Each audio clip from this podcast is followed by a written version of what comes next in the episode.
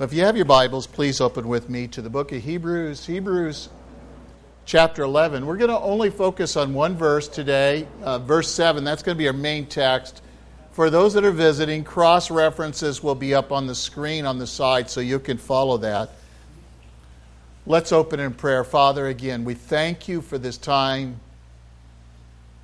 Lord, you reign upon the just and the unjust we know that you rain your blessings upon both. And today we ask that you would rain your blessings upon your word. We're thankful that your word does not come back void. We look to you to speak to our hearts, to stir us, to redirect us if we need redirecting, to comfort us if we need comfort or assurance. Lord, it's you that we look to. It's you that we want to hear, and it's you that we depend upon. And all God's people said, Amen. I titled the message today, The Work of Faith. Now, it's not working for salvation, but faith works in each of us. And the world should recognize there's something different about us. See, the Holy Spirit takes the Word of God and works in us. The Holy Spirit sanctifies our life, changes us, and transforms us. But the wonderful thing that happened is I realized that God is continuing to work in me. And He's continuing to work in you if you stay under the Word, if you simply believe Him and trust Him at what He says. See, today we're going to see what that work of faith looks like in Hebrews 11 1. Notice what it says now faith is assurance of things hoped for, the conviction of things not seen. Every person who is a believer knows there's a God. Not only do they know they're a God when they're going through difficult times, they know it's God that's holding them, sustaining them, keeping them. It's God's love reaching out to them when they feel unloved. They learn, as David did in the Old Testament, to go to God when they feel discouraged, and they encourage themselves in the Lord by looking at the Lord. Because He's assured us that He'll never leave us, He'll never forsake us.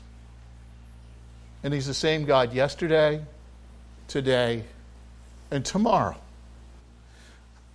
The writer here distinguishes, though, biblical faith. See, true faith is not vague, wishful thinking, it's certainty. It's certainty that God will do, will deliver exactly what He said. It's assurance, knowing, not a question, not a doubt that when you and I, as believers, close our eyes in this world, for example, you know that you will open your eyes up and you will behold the beauty of the Lord. That your loved ones that have gone before you, that you will see them. That all things work for the good for those who love the Lord and called according to his purpose. Whether you see it or understand it, you know that God does not lie. You can trust in it you can rest in it. Faith here looks forward to the, the future, the future that is unseen in the realities, but we hope, we know it's, it's not maybe, it's a confident hope. It's a future directed faith, not a conjecture, not a blind leap into the darkness and, and hope but there's a perfect peace. And looking forward with anticipation and excitement. So the author describes that this faith, this is biblical faith, remember, has this assurance and conviction. And this is what we're going to see because when a person has that assurance, a person has that conviction, it will affect the way they live. This is important to understand. A person who believes God will live according to God, will be concerned with the very word itself and want to honor God. They become, as Romans 12 talks about, a living sacrifice. They no longer live for themselves. They learn to deny themselves, pick up their cross, and follow Him daily. If He says go, they go. They're confident, even when persecution comes. They're not fearful. If you've seen things coming through from the Middle East, there are news that, that really record what is happening around the world for Christians as well as non Christians, and not willing to deny the faith. In fact, they know where they're going, they're willing to lay down their life. See, when God gets a hold of your heart, when He grasps your heart, there is a change. Not just in the outward action, not in just holding back what you might have said before, but a total change in attitude, change in a lifestyle, change in our hopes, our future. And we're going to see how that work of faith looks and how the world looks at that faith. Because Jesus said that you are the light, the light unto the world, you are the salt, the salt unto the earth. And our lives are to affect the others. So if it's not doing that, then there's something wrong with our faith. Sometimes we've been tainted by the teaching. Sometimes we misinterpreted it. Sometimes we fail just to move forward and grasp the faith. Believe the promises of God. Sometimes some have gone after gifts, signs, and wonders and not after Jesus. That's why we say it's all about Jesus. He's the one that we're pressing on for, He's the one that we're dependent upon. He's the one that will fulfill every promise. Look with me, 1 Peter 1, verse 8 and 9. It says, Although you have not seen him, you love him.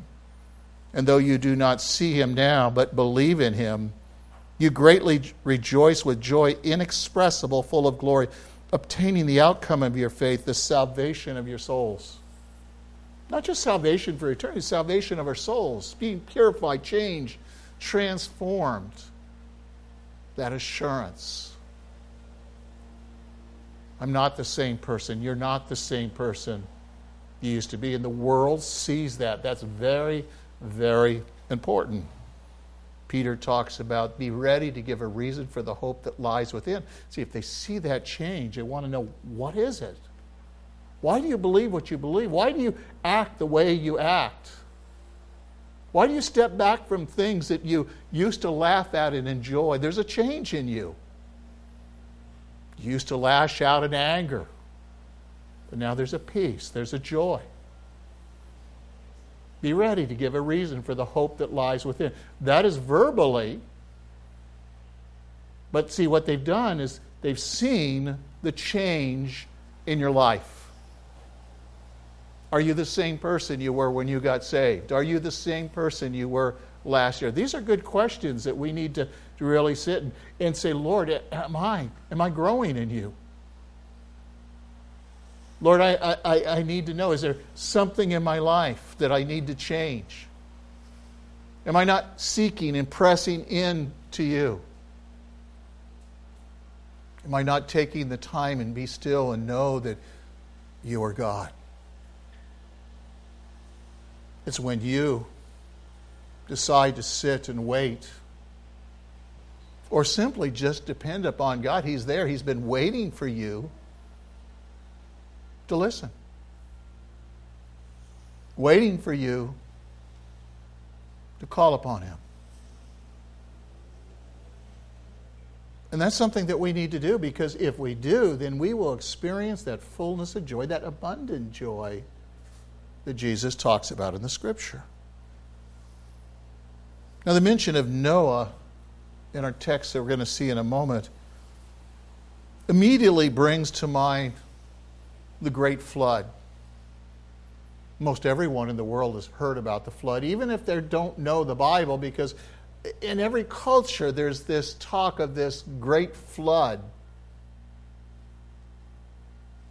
The ark, which was preserved Noah and through the flood. In every culture, they'll have something similar to that when they see this flood. They, they'll talk about some people that were saved. Maybe it was from a missionary that went into the area and shared, and, and they've kind of just passed it on from generation to generation, but they know. Our text tells us why Noah was different than the rest of the world. Noah was an example of faith.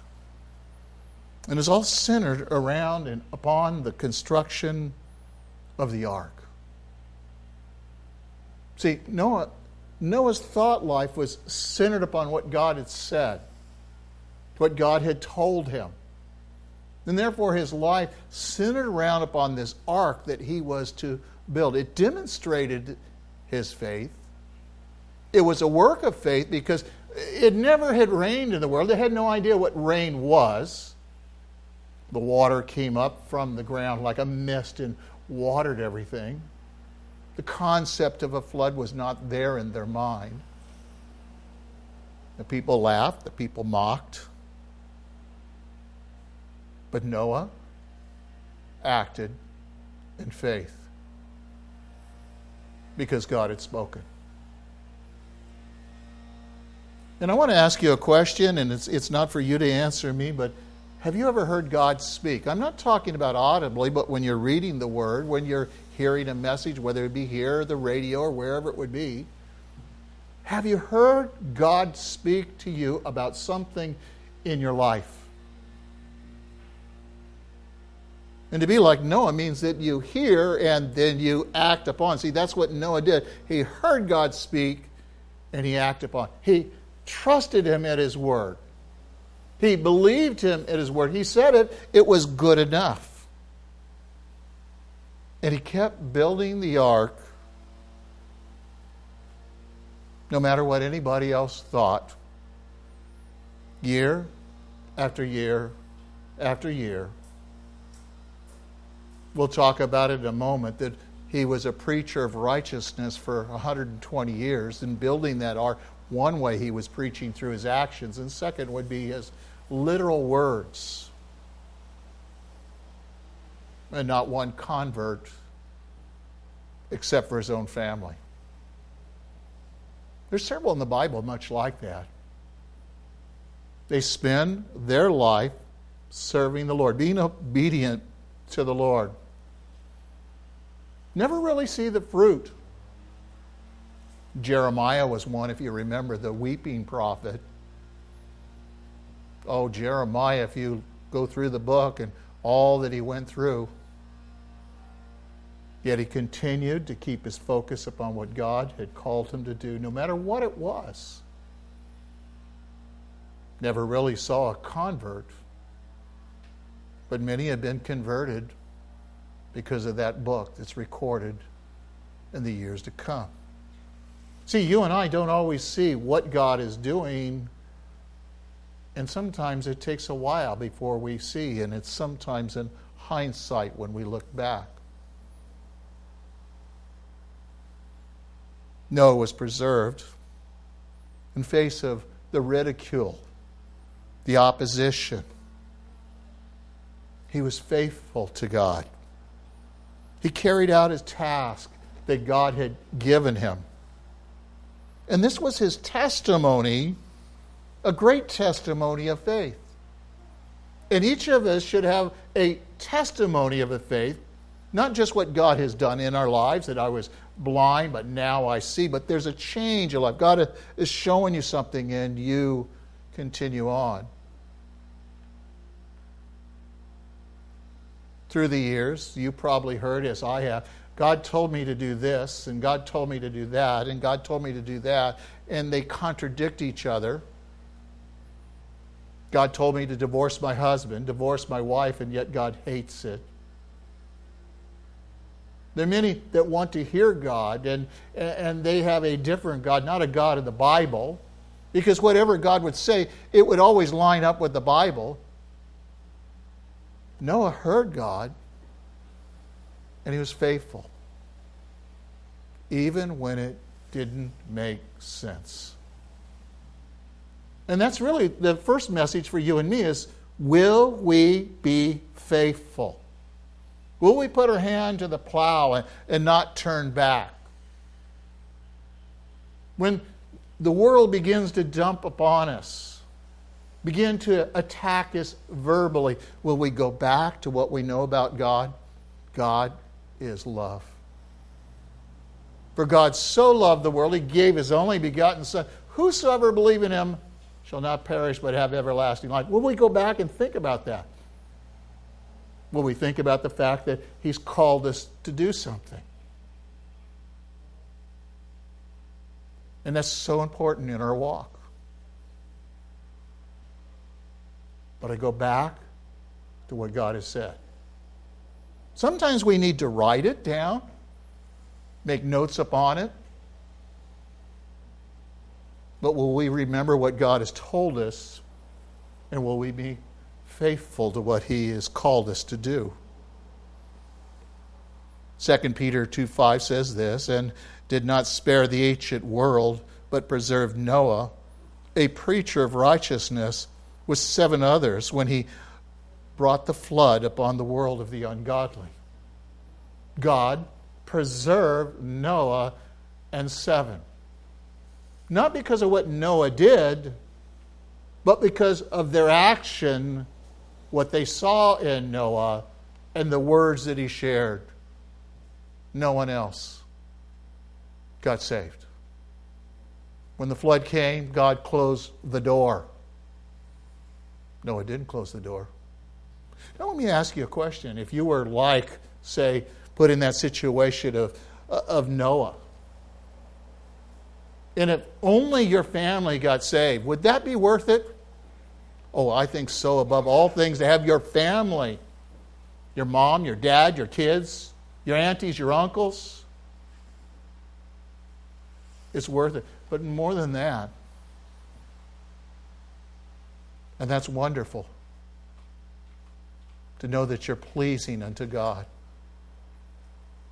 That you hear those words, good and faithful servant. God always honors faith. And sometimes that's what happens when you're in the middle of God's will.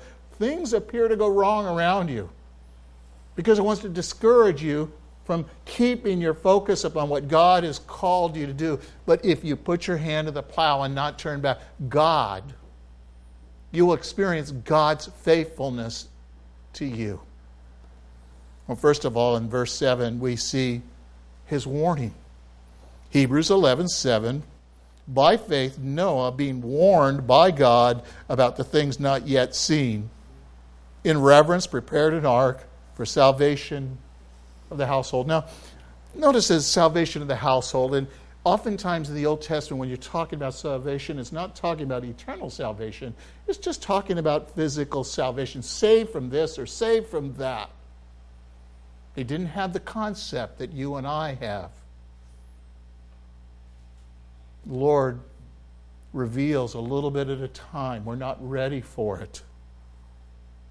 There's a warning, being warned by God. And I love that. I've always hung on to that. There's always warning before wrath. The world may not pay attention, but as believers, we're aware. A believer will not say, well, it'll be 500 years from now, or it'll be this or that, and make excuse. God's given a warning. He gives us a warning that we would be ready. Are you ready to meet your Maker today? That's really what it's all about. Are you ready to meet your Maker today? He may have given you a vision of something to do, and you're acting it out in faith. You'll be rewarded for it, even if He comes and takes you now, because you were faithful to do what He's called you to do. See, the difference between Noah and the rest of the world was simply faith. Noah believed God. Do you have friends that are unbelievers? I'm sure you do. Do they believe in God? And I would say yes, in some senses. Their God is the plants, their God is the land, their God is something, but not always the God of the Bible. Sometimes it's a God, a created being. God is created, just like you and me. Noah knew God. He heard God. He obeyed God. Noah had faith to believe God and took him at his word. See, this is a great faith. The Bible doesn't call it great, but I'm going to say it's always a great faith when you hear God and you act in faith. Because so many do not act in faith. There are those that, well, I wonder if that's God. They spend the rest of their life throwing a fleece out before God, trying to figure out whether it's God. When God speaks, He will speak in such a way that you know it is Him. He'll speak through His Word. He'll speak through a brother or a sister in a normal conversation about something you've been praying about. Supernaturally, He'll speak through a, a friend. They won't even know. They'll be saying something, and you know it's exactly what you've been praying about. Supernaturally, naturally, God speaks through dreams, through visions, through His Word, through people. But people oftentimes read a lot of things in that's not of God and it doesn't line up with the very God of the Scripture. If you know God, He will make it clear this is Him. The people of Noah's day were extremely wicked. And I think that we're coming to that point in this world today. The evil is becoming darker, more evil, more prevalent, more open, not ashamed of it. Right is wrong and wrong is right. You know, you've seen it. And they provoked God of heaven to an anger that he would judge the world. Let me read from Genesis. Genesis chapter 6, verses 5 through 7. And it says, Then the Lord, stop there for a second. Notice whenever you see the word Lord and it's all in caps, this is the covenant God. This is Yahweh. This is the Creator God. So it's saying here, then the Lord, the covenant God, saw the wickedness of man was great upon the earth. And every intent of his thoughts, of his heart, was only on evil continually. The Lord was sorry that he had made man on the earth, and he was grieved in his heart.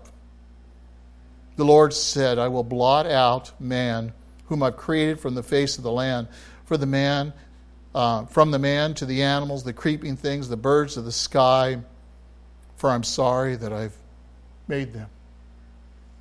God had to purge the earth, is what he's saying. It was so bad. Now, remember when the children of Israel would come into the promised land, God was patient, He was long suffering. The children of Israel stayed in Israel for 430 years. 30 years under Joseph, 400 years, they were under, again, a persecution, let's say. Until the sin of the Amorites was complete. And then they would have to go in the land and they would have to purge the land. And if you don't purge the land, you will become like them. You will do the things they do. And you know they did? They did many horrible things, and God had to judge them. See, the Lord's sorrow doesn't indicate this change uh, of mind the way that you and I might. Like husbands and wives sometimes say, Well, I don't love them anymore. Love being a commitment. but rather this, this different attitude on the part of response. It's to the change of man's behavior. See, the idea is God is, because God is holy, he must judge sin. He must deal with sin. Just as if a dog came into your yard that had rabies and your kids are out there playing in the yard, you would do everything to protect your own child. In his Olivet discourse, the Lord Jesus used Noah's day to illustrate what it would be like when he returned. Let me read from Matthew 24, verse 37 and 38. For the coming of the Son of Man will be just like the days of Noah. For as in those days the flood, they were eating and drinking and marrying and giving in marriage until the day that Noah entered the ark. The Son of Man, a messianic term. They were going on with their life. They didn't recognize the times, the signs, the warning was going out, but they refused to listen. They didn't dialogue. They didn't ask questions. Well, what do you mean? No, they just continue to eat and drink, marry and give in marriage. And these things are not wrong in themselves, but it's saying that they occupied on, on this life and this life alone. Well, I love you as brothers and sisters the Lord. I, I love the life that I live as a Christian and sharing studying the Word. It, but it's not about this life, it's about the life to come. It's about bringing the gospel message out. It's about being the light unto the world, the salt unto the earth. It's about being a testimony to a lost world. And these words, what it's speaking about is just the continue with the regular routines of life with no regard for the future. And much of the church is that way. Is he coming? Well, he's certainly coming. He said it. Is he coming today? I don't know. But I'm ready. Is he coming tomorrow? I don't know. Is he coming next year? I don't know. But I'm ready. We're to recognize the seasons, recognize the times, but not dwell there. In fact, when we recognize these seasons and times, it means we have to get out the word even more so. There's an urgency to pray like we've never prayed. Pray that people's hearts would be open. God would give us opportunities to share and not turn our back upon what's going on. I want to see that last person come in the kingdom. I want to encourage that last saint to press on. There's a lot of saints in the church that are depressed universally. They need encouragement, they need a call. And we can do that. See, there's a work still here for you and me, and, and we need to, to recognize at times, but let go of that be ready and occupy and go about our Father's business until the last moment. That's the work of faith. You and I are called to do a work of faith today, not just talk about it, but to work out our salvation in fear and trembling, for it's God who's at work in us to will accomplish his good purpose. While Noah warned them about the flood coming, they lived as if really they were flood proof. Oh, no, it had never happened. Mock, laugh, until the rain came. The waters threatened their life. Perhaps you've heard people, uh, just as I have, that say, you know, I'll wait until the tribulation comes. I'll wait until I see him coming. I don't think so. If a person won't make the decision today, they won't make the decision tomorrow. The book of Revelation, chapter 7, there's what appears to be a revival 12,000 and 12,000, 12,000 each tribe, 144,000 Jews saved. They go out and, and evangelize after that. You don't hear people getting saved. All you hear is they will not repent, and they would not repent, and they would not repent. Again and again and again. The older a person gets, the hardened, harder his heart becomes to the Lord. And they come to a point of no return. The people outside the ark were therefore unprepared. Outside the, the place of safety. They weren't in the middle of God's will. They had not kept themselves in God's will. In fact, they didn't know God. They knew about the God of creation, but they didn't know Him. And that's what salvation is about, is knowing God in a very personal way, that you hear Him. You obey Him. Even though you haven't seen Him, you love Him. You're dependent upon Him. But they did not know Him. Like our own day, the days of Noah, the sin was out of control. It manifested itself in all manners of sin, and they would not repent. They felt no remorse. They continued to eat and drink and marry and give in marriage and just ignore and put it away until it was too late. But Noah, he heard God. He believed God. He did what God said. He obeyed God. That's the work of faith. He was a man of faith who took God seriously and escaped the judgment. Today, when we read the book of Revelation, God calls the church the church. In chapters 2 and 3 to repent. Five times. Five times. Let me read some and share with you. It says in chapter 2, verse 5 Therefore, remember from where you have fallen, repent. Do the deeds you did at first, or else I'm coming to you and remove your lampstand. Your influence is what that's saying, unless you repent. The church is losing its influence in this world. You wonder why the church or the, the government and the world is the way it is? The, the church has lost its influence because they refuse to repent. They've had a message of salvation without confession and repentance. There is no salvation apart from repentance. In Revelation chapter 3, verse 3, he says, So remember what you have received and heard, and keep it and repent. See, you hear that call to obedience. Therefore, if you do not wake up, I will come like a thief, and you will not know the hour in which I come. Again, five times he calls the church to repent. Seven churches represent seven church ages. One of these churches has been predominant in each church age.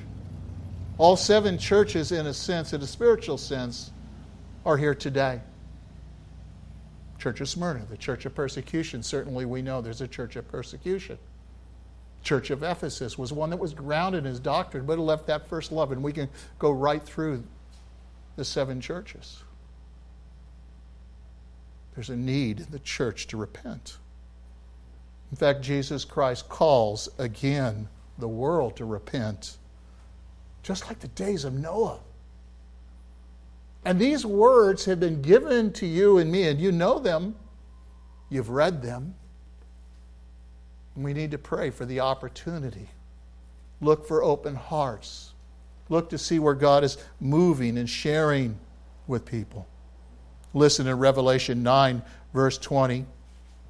And the rest of mankind who were not killed by these plagues did not repent of the work, works of their hands, so as not to worship demons, idols of gold and silver and brass and stone and wood, which can neither see nor hear nor walk they did not repent of their murders, their sorceries, their immorality, their thefts.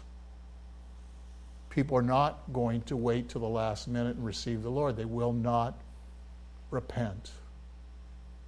See, now's the time to get the word out before they harden their hearts anymore. They need to see what they need to see more than anything else is people that love God and love others. They need to see mature Christians.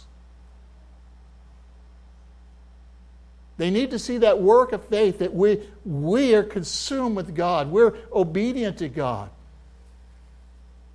They need to see that we abstain from these sins. And some of these sins in the church are as high as they are in the world. Statistics keep coming in, and it's alarming. And we're a Christian nation. We need to reevaluate our own choices and decisions. And the purpose of these plagues is to, to wake them up. Revelation 16, verse 9 And the men were scorched with fierce heat, and they blasphemed the name of God who has the power over the plagues. They did not repent as to give him glory.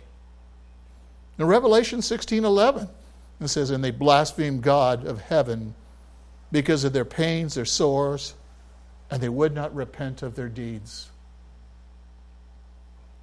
Maybe you've known someone addiction of alcohol or drugs, and they can't control themselves. Sin is like that. It's, it just it's like a cancer, gnaws at you.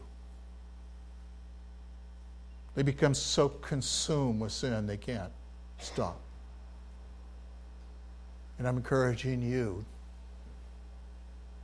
to protect yourself, your mind, your heart from these times, to be a light in these times. I like what John G. Butler wrote.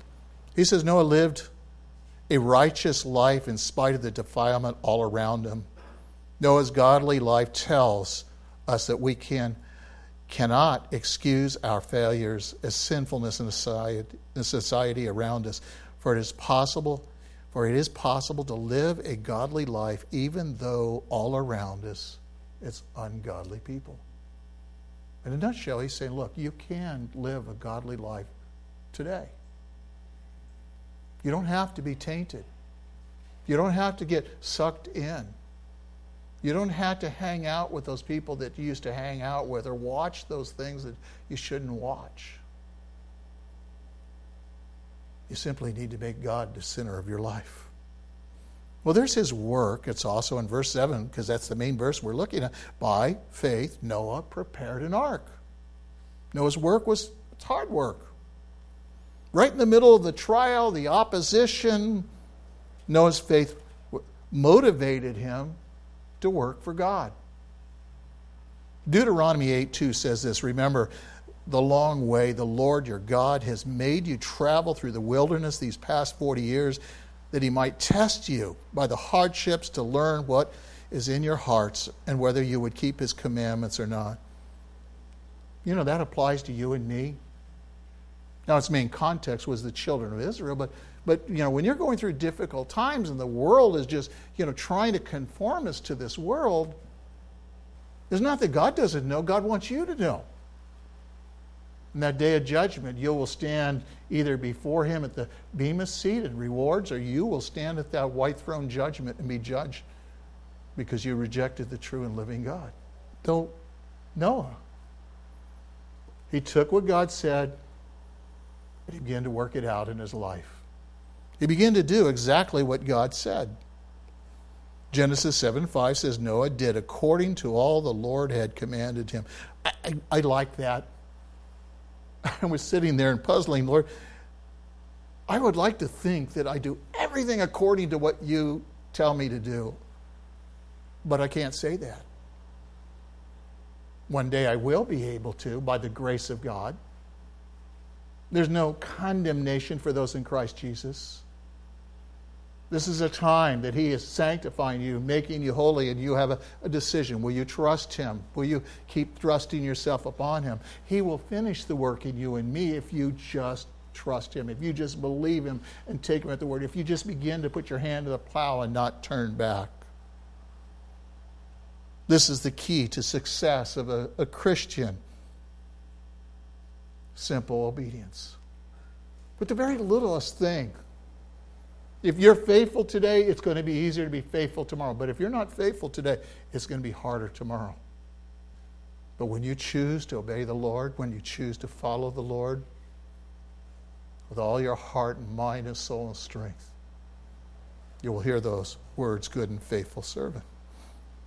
Obedience is not always easy. You probably figured that out already. But it's always commanded. There's no excuse. You can do all things in Christ who strengthens you. Usually, what happens is when we, we cave in, we give in to sin. We know we shouldn't be doing that. And we're kind of going back and forth in our mind. You have to make the decision before you're even in that place what I'm going to do. I don't know how I'm going to react if persecution to come. I know how I would like to react. And I know I need to look to the Lord. And I know that His grace is sufficient at that time, and that's what we need to trust. And we do that one day at a time. It's always a matter of what the old King James says, Thus saith the Lord. The Lord has spoken. That's what I like about the King James or New American Standard. You know it's speaking directly to you. It's a word for word translation. I like what Eric Alexander said the evidence of knowing God is always obeying God. Always obeying God. And then John Blanchard said this Obedience is not the essence of the right relationship with God, but is the evidence of a relationship with God. When a person walks in that obedience, you know they know God. Do people know that you're a Christian? Do you live in such a way that Christ is glorified? Noah is warned by God about those things not yet seen. But he believed God. In fact, he went a little further. Noah did the work. By his work, he warned people that he believed God, and he warned them with his word because he's a preacher of righteousness for 120 years. Judgment is coming. Are we warning people today? Maybe, maybe someone heard those words of Noah ringing in their minds, and every time he was pounding the hammer, pounding in their mind, but they had determined not to believe. And they would not repent. Noah determined to believe. Noah determined to obey. That's what believers do. We determine to listen, hear, and obey. While the world laughed, God honored the faith of Noah. I love that. And, and puts his story here that you and I can read almost 6,000 years. Well, it wouldn't be 6,000, maybe 4,000 years later. Whatever it is, it's amazing. I'd love to see Noah. I'd love to see Moses. But I'd love for my life to be like them. And I think that starts with all of us, that we want to be like them. Paul says, Follow me as I follow Christ Jesus. Can we say that in our own lives?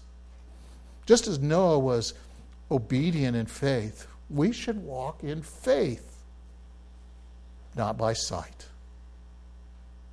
Every Christian, can you imagine? Every Christian, if we were like Noah, did according to all the Lord commanded, maybe we would once again see a revival. Well, what do you mean? If they didn't repent in Noah's days, but if we lived our life, each one of us, as Noah did, faithful in the church, there would be a revival in the church and our lives would affect the world. We would be the light, we would be the salt. Well, notice his winnings. It's also in verse 7. Odd word, I know. But it says in verse 7 for salvation of his household. See, his winnings was to see his family saved. I prayed with many people for their family for salvation. Spoke with another guy this last week, and the same thing. He blames God for all of his problems in life. If God would just do that, my life would be fine. No. It starts with I will listen to God, I will obey God. And the reference to this salvation, the household, is really Noah's family. The rest of the world was laughing.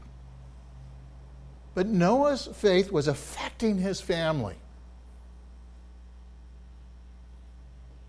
We're kids here, fathers, grandfathers, grandmothers, thus, thus. We can have a great influence upon our family. It's very, very important. I see a family that raises their kids in the Lord, that makes God first, and I, I see it pass from generation to generation. But I also see a generation that's been saying, well, I'm going to let the kids make their own decision, and they have no influence in the things of God. And then they wonder why their kids are living like the world. Noah stayed on target. He finished his work. And that's a hard thing because, you know, we, we move along and, and we quit. Any quitters here? Oh, I've quit so many times in life. I'm not talking about Christianity. Many projects around the house, you start it and you don't finish it. We need to finish it in the Lord. It's so, so important, and the world is watching. It shows that the priority, the importance in our life that we mean what we say. Noah led his family to the Lord by his actions and by his words, by his faith, that work of faith. His wife, his three sons, three daughter in laws. There was, they, they were saved again by, by, again, and we know that's the Lord that saves people, but, but his actions and his words, his influence, when kids are young, you have the influence. Once they're gone, it's, it's hard to have the influence until they get older in life and they have their own kids, and then they begin to ask you again. Now, I want you to understand that, again, the family didn't get saved because, again, Noah believed and, and the whole family is saved. No, there's no, you're not saved because your grandmother or your grandfather were believers. No. Each person has to make their own choice. But if we're living our life in such a way that we believe God and we're trusting God, they will see it. And they'll personally catch it themselves. Some will be a little slower learners than others. I'm one of those slow learners myself. But his actions, his lifestyle, his faith and trust in God affected that family. See, salvation is a personal thing, but we can still have influence upon those around us. Acts 16:31 says this, and they said, "Believe in the Lord Jesus Christ, and you will be saved, you and your whole household." Oh, but it says that there that the whole household will be saved. Let me read another passage. Paul also told, told the Corinthians here, "For the unbelieving husband is sanctified through his wife. And the unbelieving wife is sanctified through her believing husband. Otherwise, the children are unclean. But now they're holy. Oh, oh well, again, that, that's confusing in one sense. Paul was not saying the spouse and the children are automatically saved, but this sanctifying influence, this godly influence, that, that man, that woman that believes God and walks it out by faith, that demonstrates that work of faith, unwavering in that faith, has this sanctifying influence upon their family. While they still need to make their own choice and decision, you can have a tremendous impact upon their life. The idea of, again, being sanctified means set apart. They, they're, they're, they're set apart. They're having this godly influence. Do not neglect the godly influence to your grandkids, your kids, your influence of God, your faith, that they know you trust and rest and believe in a faithful God. Faith saved Noah's family as well as himself. They all individually put their faith in God. The best thing that you can give your family is example of faith. Who you believe in, why you believe in, the testimony of God's faithfulness in your life. Well, in verse 7, we also see the world. By that which he condemned the world. Noah's faith condemned the lost world. When, when the world sees that a person believes in God and trusts in God, they're either drawn or they're rejected. You know that when you became a believer, there were people that pulled away from you because they wanted nothing to do with Jesus Christ. They, they wanted to continue in their sin. They liked darkness more than light. They hate, they despise because it convicts them. They can't continue with the conversations, do the things that they used to do around you. When Noah believed and obeyed God, it condemned the world. There's something in them that they know it, it must be true. I've heard people say, they've told me personally, well, it, it's good you believe in God, it's for weak people. Oh, I'm sure glad I'm weak but it's not the way that you think. I know apart from Him, I can do nothing of any good, any value. I need Him. This is why the world hates the true Bible believing Christianity. Wouldn't it be wonderful if all these chairs filled up with all sinners and they all got saved and lives were changed? and their lives then affected someone else? Vance Havner put it this way if you, if you are under any illusions about the attitude of this world toward Jesus Christ, try really living for Him for a week and find out. When you live for Christ, people will mock and laugh and pull away. 1 Corinthians 11 1, Paul says this Be imitators of me, just as I also am of Christ. John, Gospel of John 3, verse 19, 21 says that this is the judgment that light has come into the world. Men love darkness rather than light, for their deeds were evil. For everyone who does evil hates the light and does not come into the light for the fear the deeds will be exposed. But he who practices the truth comes into the light so that his deeds may be manifested and have been wrought in God. The world hates the light because it convicts them. And God has instilled in each person this moral conscience. And every time they, they suppress that, they're hardening their hearts. They're hardening it, it, it with the world, but we need to get to them now. The Christian who lives for God will always be a point of condemnation by the world. The believer's life ought to always be lived in such a way that God is glorified because they don't want to be convicted of their sin. Well, we also see in verse 7 his walk, and it became an heir of righteousness, which is according to faith. Noah's walk with God was so obvious. Peter called him a preacher of righteousness. Just looking at him, they know, oh, here it comes again. Repent. The world is going to be destroyed. They would mock. Now, it's important to understand there is two types of righteousness there is a positional righteousness and there is a practical righteousness. When you become a believer, placed in Christ, you have this positional. That means you're safe and secure. God sees you just as you never sin.